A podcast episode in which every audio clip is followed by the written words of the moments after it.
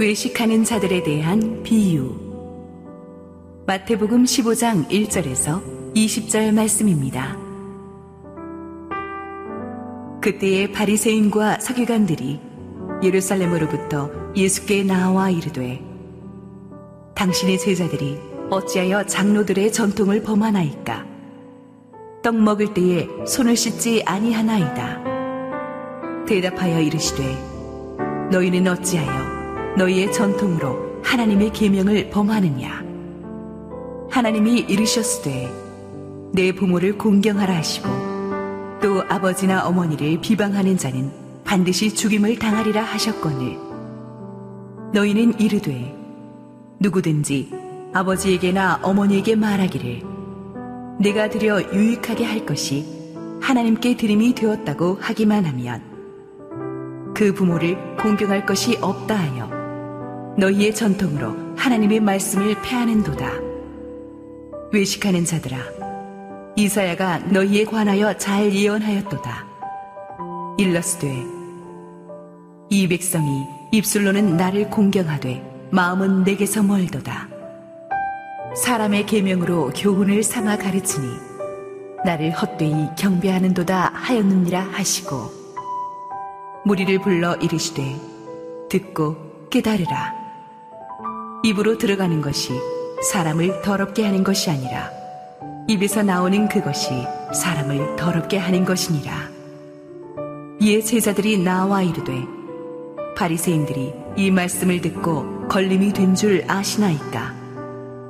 예수께서 대답하여 이르시되 심은 것마다 내 하늘 아버지께서 심으시지 않은 것은 뽑힐 것이니 그냥 두라. 그들은 맹인이 되어 맹인을 인도하는 자로다. 만일 맹인이 맹인을 인도하면 둘이 다 구덩이에 빠지리라 하시니 베드로가 대답하여 이르되 이 비유를 우리에게 설명하여 주옵소서. 예수께서 이르시되 너희도 아직까지 깨달음이 없느냐 입으로 들어가는 모든 것은 배로 들어가서 뒤로 내버려지는 줄 알지 못하느냐 입에서 나오는 것들은 마음에서 나오나니 이것이야말로 사람을 더럽게 하느니라.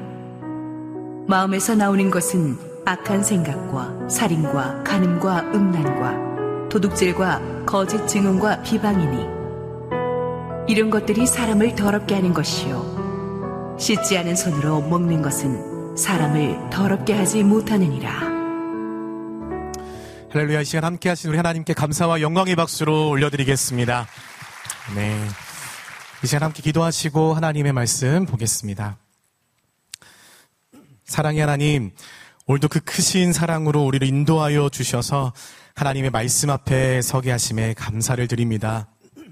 이 시간 말씀으로 임재하셔서 하나님만 영광 받으시고 우리에게는 그 크신 은혜로 채워 주시옵소서. 행하실 주의 일을 기대하며 살아계신 예수 그리스도의 이름으로 기도드립니다. 아멘. 어, 예수님 당시에 이 바리새인들과 서기관들은 자신들의 외적인 것을 꾸미며 자랑하고 또 그것으로 자신들의 어떤 존재를 나타내는 데에 온 힘을 다 쏟았습니다. 심지어 하나님을 믿는 자신의 어떤 신앙의 모습까지도 어, 그들 자신을 꾸미는데 이용할 정도로 외식하는 자로 대표되는 인물들이 바로 바리새인들과 서기관들이었습니다. 그래서 그들은 사람의 마음에는 어, 관심이 없었죠. 표면적으로 드러나는 어떤 외적인 말과 행동, 뭐 그런 모습으로 사람을 판단을 했습니다. 병을 고치시고 또 귀신을 내쫓으시면서 하나님의 나라를 선포하시는 그 예수님의 마음이 어디에 있는지를 보려고도 하지 않았습니다. 외적으로 사람들이 예수님을 이렇게 많이 따르기 시작하니까 곧 자신들의 권위를 빼앗기고 그들의 명예가 떨어지는 일이 생길까봐 예수님의 사역을 멈추게 하고 싶었던 것이 바로 이 바리새인들의 속마음이었던 것이죠. 그들은 자신들의 속마음을 드러내지 않고 겉으로 이 문제를 찾아서 그것을 이야기하고자 예수님을 찾아서 나섭니다. 우리 1절과 2절 말씀을 함께 읽도록 하겠습니다. 시작. 그때에 바리새인과 서기관들이 예루살렘으로부터 예수께 나와 이르되 당신의 제자들이 어찌하여 장로들의 전통을 범하나이까 떡 먹을 때에 손을 씻지 아니하나이다. 아멘. 이 바리새인들과 서기관들이 예루살렘으로부터 이 갈릴리까지 예수님을 조사하기 위해서 아주 먼 길을 찾아왔습니다. 예루살렘에서 이 조사단을 파견할 정도로 예수님의 어떤 말과 행동, 듣기는 했는데 직접 보지는 못했으니까 어떠한지 직접 보고 문제를 찾아서 자신들의 의견을 제시하고자 왔던 것이죠. 그들이 찾은 문제는 제자들이 떡을 먹을 때에 손을 씻지 않았다라는 것입니다. 여기서 제자들이 떡을 먹을 때에 손을 씻지 아니하다이다라고 말하는 것은 이 정결법을 제자들이 지키지 않았다라는 어떤 이 한 가지만으로만 지적하기 위함은 아니었습니다.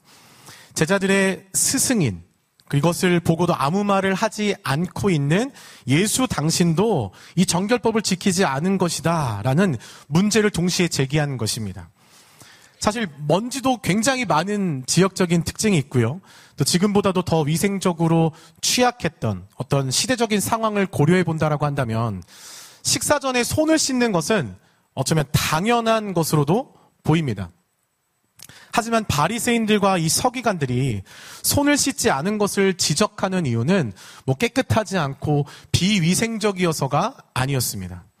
어찌하여 장로들의 전통을 범하나이까? 이라는 이 말씀에서 알 수 있듯이요. 자신들이 중요하게 생각하고 있는 그 장로들의 전통을 예수님과 그의 제자들이 지키지 않았다라는 것을 그것을 지금 문제 삼는 것입니다. 장로들의 전통에 속한 그 정결 규례를 어겼다라는 것이죠. 지금 이 바리새인들이 말하고 있는 이 전통은요. 전에 내려준 것이다라는 뜻으로 장로의 어떤 유전을 이야기합니다.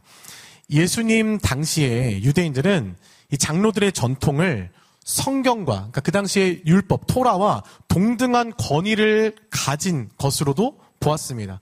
특히 이 바리새인들과 이 보수적인 랍비들은요 자신들의 어떤 가르침에 권위를 더 부여하기 위해서 일부러 더 장로들의 전통을 인용하고 자주 사용했다라는 것이죠. 심지어 이 장로들의 전통과 율법이 만약에 율법과 충돌하는 경우가 생기면은 장로들의 전통을 율법보다도 더 우선시하기까지 하는 정말 그 정도로 그들에게 있어서는 종교적인 계명과 같은 절대적인 권위를 가지고 지켜졌던 계명인 것입니다. 자, 이렇게 전해 내려온 유대인들의 율법을 문서화해서 생활 전반에 이 적용하는 해설집처럼 기록한 것이 이 미시나라는 건데요. 이 미시나의 4분의 1 정도의 분량의 내용이 무엇이냐면 바로 정결에 대한 내용입니다. 그 규례에서 유대인들은 음식을 먹기 전에 손을 반드시 씻었어야만 했습니다. 손을 씻지 않으면 그 부정함이 그 음식에 닿고 그 음식이 부정해지면 그것을 먹는 또 사람이 다시 부정해지는. 어, 원래 정결 규례는요, 일상생활을 위한 규례는 아니었습니다. 이 구약에서 손을 씻는 것은 제사장들이 성막에 들어가기 전에 씻도록 규정되어 있었던 것이지 일반인들에게까지 적용되었던 법은 아니었던 것이죠. 어, 사실 물론 그들에게도 나름대로의 이유는 있었습니다. 이 포로기 이후에 어, 이제 신앙을 막 지켜 나가야 하는데 이방 문화가 막 들어오기 시작하면서 유대인들이 자신들의 어떤 신앙의 어떤 순수성을 지키기 위해서 이 정결법, 특히나 장로들의 전통, 이 철저히 이러한 것들을 신앙을 지켜가기 시작한 겁니다. 그러다 보니까 이 경건한 유대인들을 유대인들은 자신을 부정하지 않게 만들기 위해서 정결 의식을 더욱 더 철저히 지키기 시작하고 그것이 어쩌면 강박까지도 이르게 된 것이죠. 이러한 노력은 당연한 것으로 여겨졌고요. 오히려 그렇지 못하면 문제가 있는 사람으로 취급을 받았던 겁니다. 신앙의 순수성을 지키기 위함과 그리고 자신들을 부정하지 않게 만들려는 이 몸부림, 이러한 차원에서 장로들의 전통을 절대적인 기준으로 삼아왔던 그들에게 예수님과 제자들은 전통과 규례를 지키지 않은 정죄받아 마땅한 이 죄인들이었던 것입니다. 이에 대해서 예수님께서 3절과 6절에서 이렇게 대답을 하십니다. 우리 3절에서 6절까지의 말씀을 함께 읽도록 하겠습니다. 대답하여 이르시되 너희는 어찌하여 너희의 전통으로 하나님의 계명을 범하느냐 하나님이 이르셨으되 내 부모를 공경하라 하시고 또 아버지나 어머니를 비방하는 자는 반드시 죽임을 당하리라 하셨거늘. 너희는 이르되 누구든지 아버지에게나 어머니에게 말하기를 내가 드려 유익하게 할 것이 하나님께 드림이 되었다고 하기만 하면 그 부모를 공경할 것이 없다 하여 너희의 전통으로 하나님의 말씀을 패하는도다. 지금 예수님께서는요, 손을 씻지 않은 그 문제에 대해서 대답하지 않으십니다. 그들이 내세운 장로들의 전통에 대해서 오히려 말씀을 하시죠. 예수님의 답변은 이렇습니다. 왜 너희의 전통 때문에 하나님의 계명을 어기느냐? 이것이 예수님의 대답이었습니다. 바리새인들과 서기관들은 지금 장로의 전통에 충실했죠. 그런데 그들의 문제는 그 전통으로 그 전통만 잘 지키면 문제가 없을 것 같은데 그 전통으로 하나님의 계명을 범하고 있었다라는 겁니다. 손을 안 씻었다, 지금 부정하다, 전통을 지키지 않았다, 지금 이런 이야기를 하고 있는 그들이 정작 그 전통을 앞세워서 하나님의 계명을 범하고 있었다라는 사실입니다. 예수님께서는 4절 말씀부터 한 신뢰를 들어서 그들의 잘못을 드러내시는데요. 부모를 공경하라는 이 계명은 잘 아시는 것처럼 10계명의 중요한 계명입니다. 이 토라에 기록된 것이죠. 가장 특별하고도 그들에게 있어서 아주 중요한 계명입니다. 자, 부모를 공경하라. 여기서 부모를 공경하라는 것은 항상 공경해야 한다라는 것을 의미합니다. 잘 들으셔야 됩니다. 항상 공경하는 것입니다. 단순히 부모님에게 잘하는 것 이상으로 재정적으로 그리고 모든 방면으로 부모를 돌보는 의무를 다해야 하는 것이죠. 이것을 제 아들과 딸이 들어야 되는데. 그런데 5절과 6절 말씀을 보면은요, 하나님께 드림이 되었다고 하기만 하면 그 부모를 공경할 것이 없다 하여 너희의 전통으로 하나님의 말씀을 패하는도다. 이렇게 말씀합니다. 이 하나님께 드림이 무엇인가? 이 하나님께 드림에 대해 기록한 또 다른 본문을 우리가 한번 읽어보도록 하겠습니다. 마가복음 7장 11절 말씀입니다. 함께 읽겠습니다. 너희는 이르되 사람이 아버지에게나 어머니에게나 말하기를 내가 드려 유익하게 할 것이 고르반 곧 하나님께 드림이 되었다고 하기만 하면 그만이라 하고 이 고르반은 하나님께 드리기 위해서 거룩하게 구별하여 따로 떼어둔 헌물을 의미합니다. 하나님께 바친 헌물, 하나님께, 하나님을 높이기 위해서 드린 예물, 아주 귀한 의미인 것이죠. 자, 그런데 시간이 지나면서 고르반이 무엇이든지 일단 하나님께 드린 것이 되어지면 사람이 그것을 함부로 사용할 수 없다라는 뜻의, 뜻으로 맹세하는 어떤 문구로도 이게 사용되기 시작한 겁니다. 만약 부모님이 도움을 필요로 해서 자녀에게 찾아와서 뭐 아들아, 어, 그 아들이 대답을 하는 거예요. 아버님, 부모님이 도움을 달라고 하는데 아버지, 어머니, 제 재산은 이미 고르반입니다. 이렇게 말하기만 하면 자식으로서 마땅히 부모를 섬겨야 하는 의무에서 벗어나게 된다는 것입니다. 자녀분들 따라하지 마십시오. 지금 적용 안 됩니다. 고르반을 선포한 사람들은 부모 부양에 쓸 재물을 성전의 일부만 반납하고요. 헌납하고 나머지는 전부 자기 소유로 삼기까지 합니다. 심지어 고르반을 재물 축적에 이용하도록 묵인해주고 그 일부를 뇌물로 받아서 가로채기까지 하는 제사장들이 예수님 당시에 있었던 겁니다. 부모를 공경하지 않아도 부모가 마땅히 받아야 할 것을 드리지 않아도 문제가 되지 않는다. 문제가 없다라고 가르쳤던 것이죠. 바리새인들은 하나님께서 명령하신 이 부모 공경에 대한 계명을 지키지도 않으면서 입술로는 하나님을 공경한다, 부모님을 공경한다라고 말하는 위선을 행하는 자들, 바로 그들을 향해서 외식하는 자들아라고 말씀한 것입니다. 이러한 외식하는 그들의 모습을 예수님께서 책망하십니다. 우리 7절에서 9절까지의 말씀을 함께 읽겠습니다. 외식하는 자들아 이사야가 너희에게 관하여 잘 예언하였도다. 일러스되 이 백성이 입술로는 나를 공경하되 마음은 내게서 멀도다. 사람의 계명으로 교훈을 삼아 가르치니 나를 헛되이 경배하는도다 하였느니라 하시고 외식하는 자들아 예수님께서는 이사야 29장 13절의 말씀을 인용하시면서요. 그들의 마음이 없는 입술. 그러니까 마음이 없는 예배, 헛되이 경배함을 지금 책망하십니다. 위선이라는 것이 무엇입니까? 마음과 입술이 일치가 되지 않는 것이죠. 입술로는 하나님을 공경한다라고 말하지만 바리새인들과 서기관들의 마음은 하나님에게서 저 멀리 떨어져 있었습니다. 하나님의 뜻을 가르친다라고 하지만 하나님을 위한 그들의 행위와 그들의 전통을 지켜나가는 그 모든 것들이요. 결국엔 무엇이었습니까?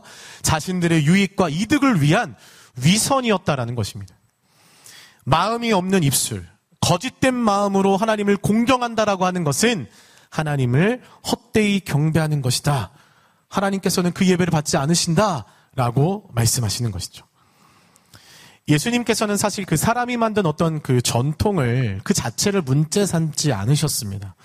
성경이 말하고 있는 그 의도하고 있는 것에서 벗어나서 어떠한 전통을 만들어서 그것을 이용하고 그것이 하나님의 말씀보다 더 앞서게 되는 어떤 그런 결과, 그런 마음의 태도를 잘못된 것이라고 지금 책망하시는 것입니다. 교회는 성경의 가르침을 따라서 올바른 교리, 또 전통 만들 수 있습니다. 만든 이후에 이것이 개인의 어떤 이익이 아니라 하나님의 말씀을 따라서 열매 맺고 더 풍성한 은혜로 나아가는 통로로 사용되어져야 한다라는 것이죠. 중요한 것은 이 백성이 입술로는 나를 공경하되 마음은 내게서 멀도다. 입술과 마음이 일치되지 않고 지금 바리새인들은요 신앙생활 안에서 연기를 하고 있는 겁니다. 헛되이 경배하는 것이죠.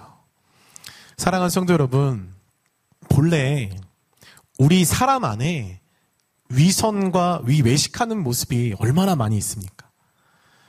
어쩌면 많은 경우 우리가 만들어낸 전통과 같은 비본질적인 것들이요. 우리의 신앙과 삶이 그러한 것들에 포장된 채 살아가고 있는지도 모릅니다. 내가 중요하다 생각하는 것이 어쩌면 하나님의 말씀과 전혀 상관없는 하나님의 뜻과 전혀 맞지 않는 불필요한 것일 수도 있다라는 것이죠. 뿐만 아니라 겉과 속이 다른 것. 겉으로는 주님 사랑합니다라고 말하면서 우리 안에 우리 삶에 우리 관계 안에서 주님을 사랑하는 것을 찾아볼 수가 없다라고 하면 부모를 공경하지도 않으면서 장로들의 전통을 지키며 거룩하다 말하는 종교에 빠져 있는 이 종교인들과 우리가 다를 바가 없다라는 것입니다.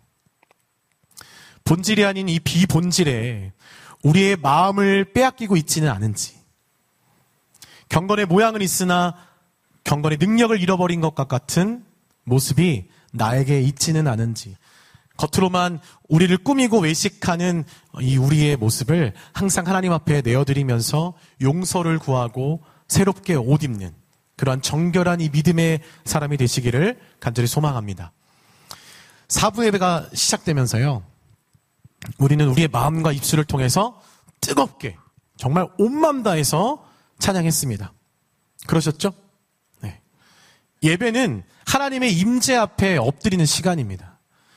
하나님 앞에서 감출 수 없는, 숨길 수 없는, 속일 수도 없는 시간 속에 들어와 있는 겁니다. 온전한 예배라고 하는 것은요, 100% 실수함 없이 완벽한 믿음을 드리면서 조금도 오차도 없는 감사와 기쁨을 올려드리는 것이 아닙니다. 그렇게 할 수 있는 사람이 없습니다. 우리는 완전하지가 않죠. 주님만 완전하십니다.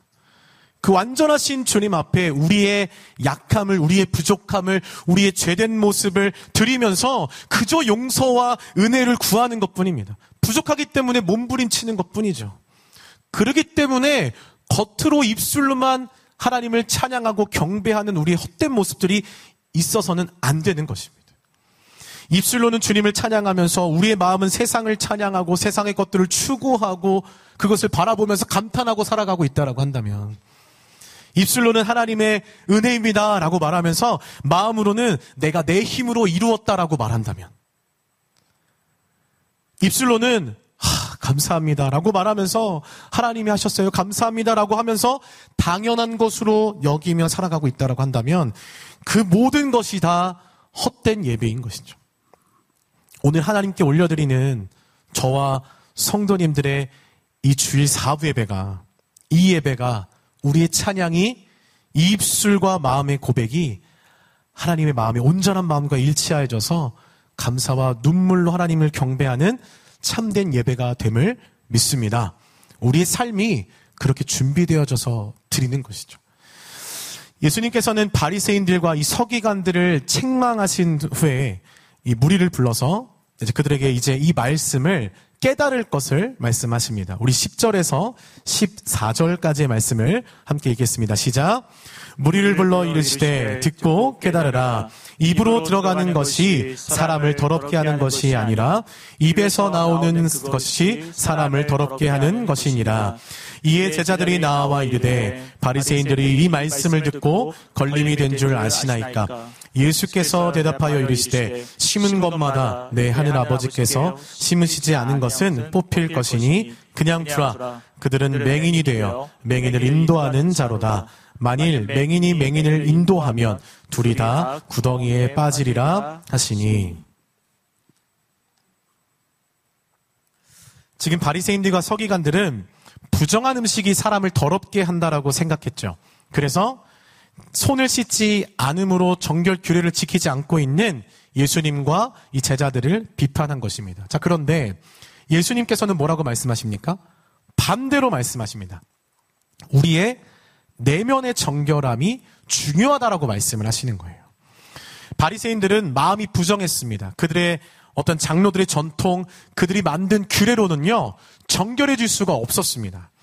그들 스스로 외적인 것들을 막 철저하게 잘 지켜나간다라고 해서 또 지키는 것에 만족한다라고 해서 그것이 해결되는 것이 아니었다라는 것이죠.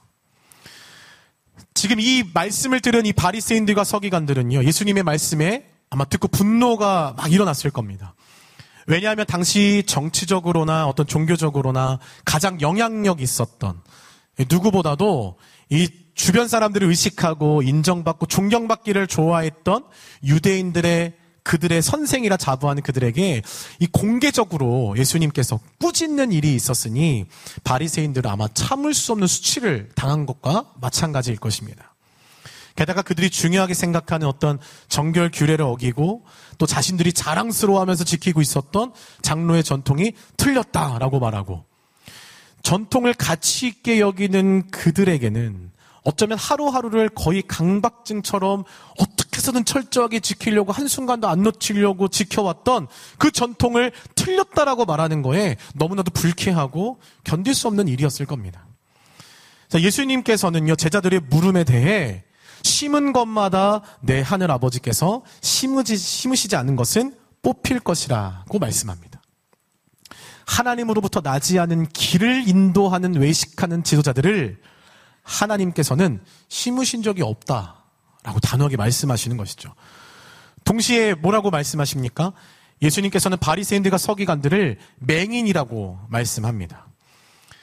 근데 당시 유대인들은요, 오히려 그들 자신이 맹인의 길을 인도하는 자요, 어둠에 있는 자의 빛이라고 생각을 했었습니다. 자, 그러나 그들이야말로 영적인 맹인이었던 것입니다. 하나님의 말씀이 아닌 장로들의 전통을 의지하고 가르치는 자들과 이러한 가르침을 따르는 자들은 모두가 어떻게 됩니까? 구덩이에 빠지게 될 뿐이다. 결국 하나님으로부터 나지 않은 모든 것은 무너지고 뽑히게 될 것임을 경고하시면서 강하게 말씀하시는 것입니다. 정말 무서운 것은요, 외식하는 자들의 가장 큰 오류가 무엇이냐면, 내가 잘하고 있다라는 것이에요. 내가 남보다 잘하고 있고, 내가 정답이고, 내가 옳고, 내가 기준이라고 생각하는 것이 가장 문제인 것입니다. 그들은 자신들이 맹인임을 모르고 자신들이 맹인의 길을 인도하는 자라고 생각했죠. 하나님의 말씀이 아닌 자신의 전통이 우선되어지고 그것을 지키며 살아가는 종교적인 그 습관과 겉모습이 그들에게 점점점 어떻게 된 겁니까? 그들의 눈을 가리고 그들에게 의로움이 되어지고 자랑이 되면서 점점 눈이 멀게 된 겁니다. 내가 어떤 사역을 하고 있고, 내가 헌금으로 얼마를 내고 있고, 내가 직분이 무엇이고, 내가 교회에서 얼마나 많은 사람들을 알고 어떤 분은 목사님들을 많이 아는 것조차도 자랑하시는 분들이 계시더라고요. 이러한 외식하는 우리의 모습들이 일어나지 않도록 우리는 항상 주의해야 하는 것입니다. 제가 목사라고 해서 나는 목사니까 난 역시 다르지. 이런 생각을 하는 순간 제 눈은 영적인 눈은 멀기 시작하는 겁니다. 나의 약함을 바라보면서 내가 누구인지를 깨닫는 것. 내가 은혜 아니면 살아갈 수 없는 사람임을 아는 것. 내가 하나님의 극률하심을 입어서 오늘 하루를 주님 앞에 허락받았다라는 것을 기억하고 그 하루를 사는 사람. 이러한 자들에게 하나님께서는요, 복을 주시고 은혜를 주시는 것인 줄 믿습니다. 그럴 때 영적인 맹인에서 벗어나서 하나님의 빛의 국률하심을 얻으며 살아가는 것이죠. 나보다 남을 낮게 여기고 내가 틀릴 수도 있다라는 것을 항상 기억하고 배우려고 하는 어떤 겸손한 어떤 이 자세를 가지고 삶을 살아가는 것이 하나님의 말씀을 듣는 우리에게도 너무나도 중요한 영적 자세임을 믿습니다. 이것이 우리가 맹인되지 않는 길임을 믿습니다. 이 말씀을 들은 베드로가요. 이 비유에 대한 설명을 요청하면서 예수님께서 이제 이 비유에 대한 의미를 말씀해 주십니다. 우리 15절에서 20절까지의 말씀을 읽겠습니다. 베드로가 대답하여 이르되 이 비유를 우리에게 설명하여 주옵소서. 예수께서 이르시되 너희도 아직까지 깨달음이 없느냐? 입으로 들어가는 모든 것은 배로 들어가서 뒤로 내버려지는 줄 알지 못하느냐? 입에서 나오는 것들은 마음에서 나오나니 이것이야말로 사람을 더럽게 하느니라. 마음에서 나오는 것은 악한 생각과 살인과 간음과 음란과 도둑질과 거짓 증언과 비방이니 이런 것들이 사람을 더럽게 하는 것이요 씻지 않은 손으로 먹은 것은 사람을 더럽게 하지 못하느니라. 아멘. 예수님께서는 제자들이 무리와 마찬가지로 이 비유를 이해하지 못하는 문제를 지적하십니다. 잘 보셔야 됩니다. 내가 바리새인들의 문제를 이렇게까지 심각하게 지적하고 있는데도 아직도 너희들조차 제자라고 하는 너희들조차 그것을 인식, 인식하지 못하느냐라고 말씀하시는 거예요. 어, 우리도 무리와 마찬가지로 깨닫지 못할 때가 있죠. 그렇기 때문에 우리는 항상 진리의 성령 하나님 내게 오셔서 깨닫게 하여 주시옵소서. 우리의 우리가 말씀을 들을 때에 우리의 마음을 하나님 앞에 겸손하게 내어드리면서 예배하는 이유는 우리가 그럴 때 주의 말씀을 깨달을 수 있기 때문입니다. 예수님께서도 10절 말씀에서도 아까 말씀하셨지 않습니까? 듣고 깨달으라. 말씀을 듣는 것에 그치는 것이 아니라 듣고 깨닫는 은혜가 있어야 하는 것입니다. 듣고 깨닫고 돌아가서 삶으로 예배하는 변화가 있어야 한다라는 말씀이죠.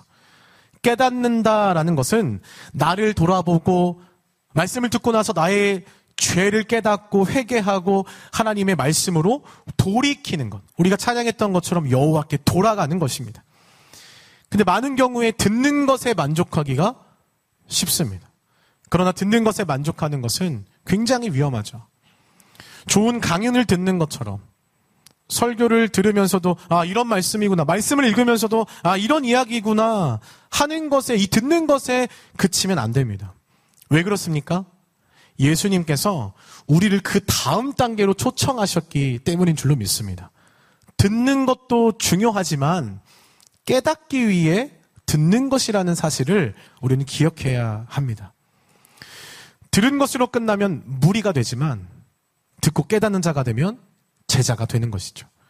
진리의 성령 하나님께서 내게 오셔서 하나님의 말씀을 듣고 깨닫는 은혜가 우리 모두에게 있기를 소망합니다. 17절부터는 11절의 그 비유에 대한 예수님의 해설이 등장합니다. 예수님께서는요, 지금 마음을 강조하고 계세요.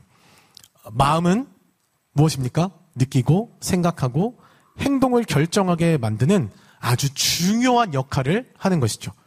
18절 말씀은 사람을 더럽게 하는 것이 입 안으로 들어가는 음식이 아니라 이 마음에서 나오는 것에 있다라고 말씀하십니다. 마음에서 나오는 것이 무엇이라고 성경이 기록되어 있습니까?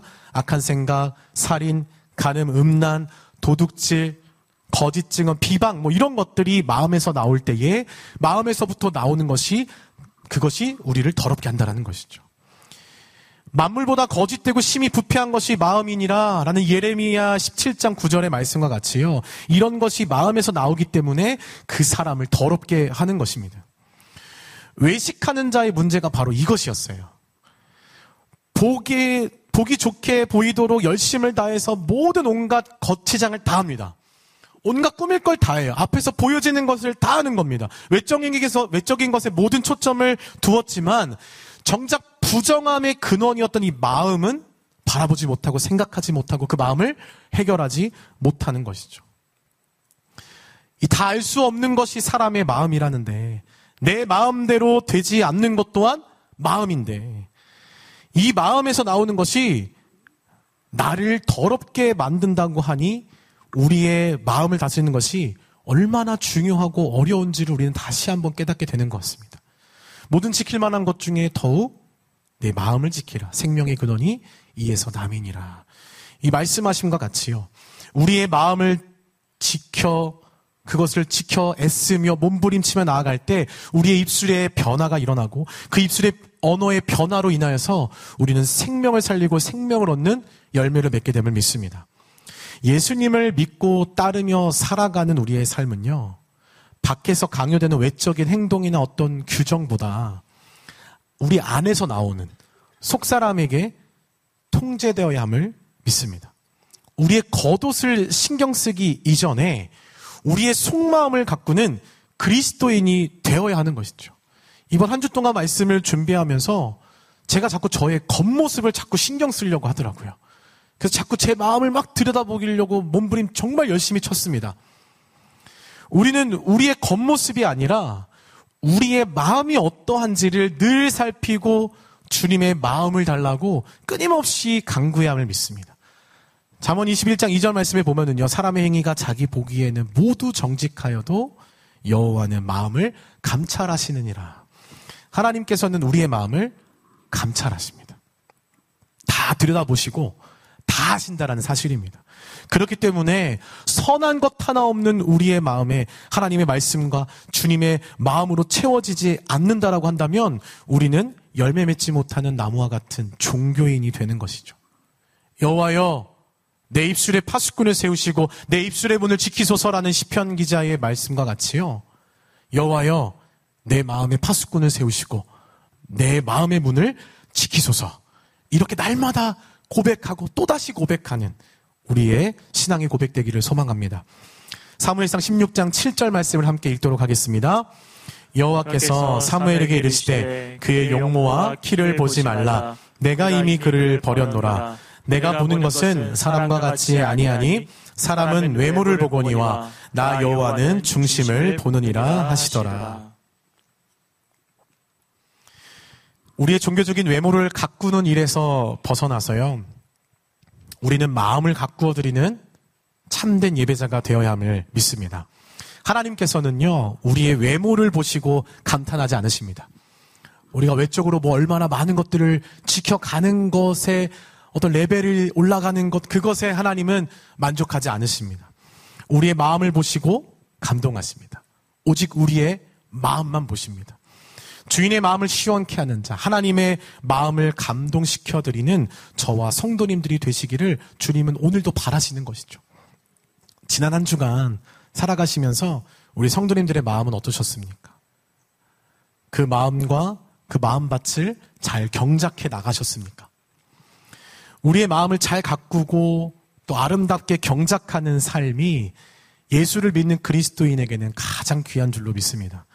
우리가 교회에서 찬양하고 또 기도하고 섬기고 여러 사역팀에서 막 사역하고 그래도 우리가 이 교회 모습이 아니라 직장과 가정 안에 우리 모습이 만약 교회와 다르다고 한다면 사역할 때와 돌아가서의 우리 모습이 너무나도 다르다고 한다면 이곳에서는 마음을 지키는 것처럼 겉을 포장했지만 가서는 마음이 다 무너져 내려 있다면 우리는 외식하는 자인 것입니다.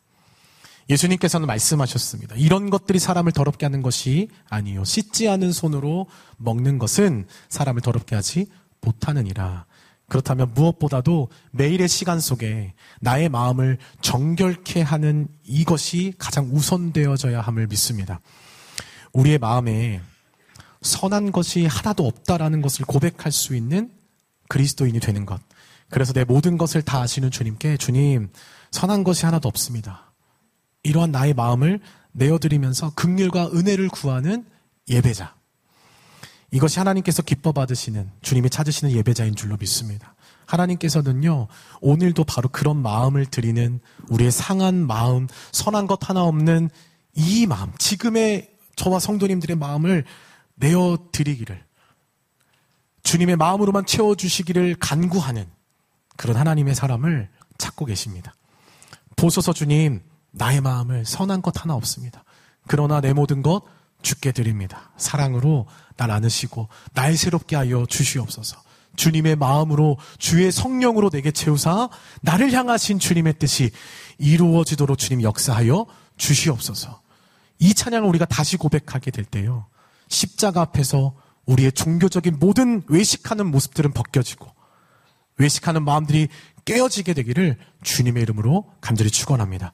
그래서 선한 것 하나 없는 우리의 마음 안에 오직 주님의 마음만이 가득 채워지는 저와 우리 성도님들의 이 시간 예배되기를 다시 한번 주님의 이름으로 간절히 축원합니다. 함께 기도하겠습니다. 우리의 마음을 보시는 하나님, 외식하는 우리의 모습이 말씀으로 깨어지고 온전한 마음과 중심으로 하나님의 기쁨이 되어지는 주님의 자녀가 되기를 원합니다. 더욱 진실한 마음으로 예배하며 삶 가운데 말씀을 지켜나가 승리하는 우리가 될 수 있도록 성령 하나님 함께 하시고 도와 주옵소서 감사드리며 예수 그리스도의 이름으로 기도드립니다. 아멘.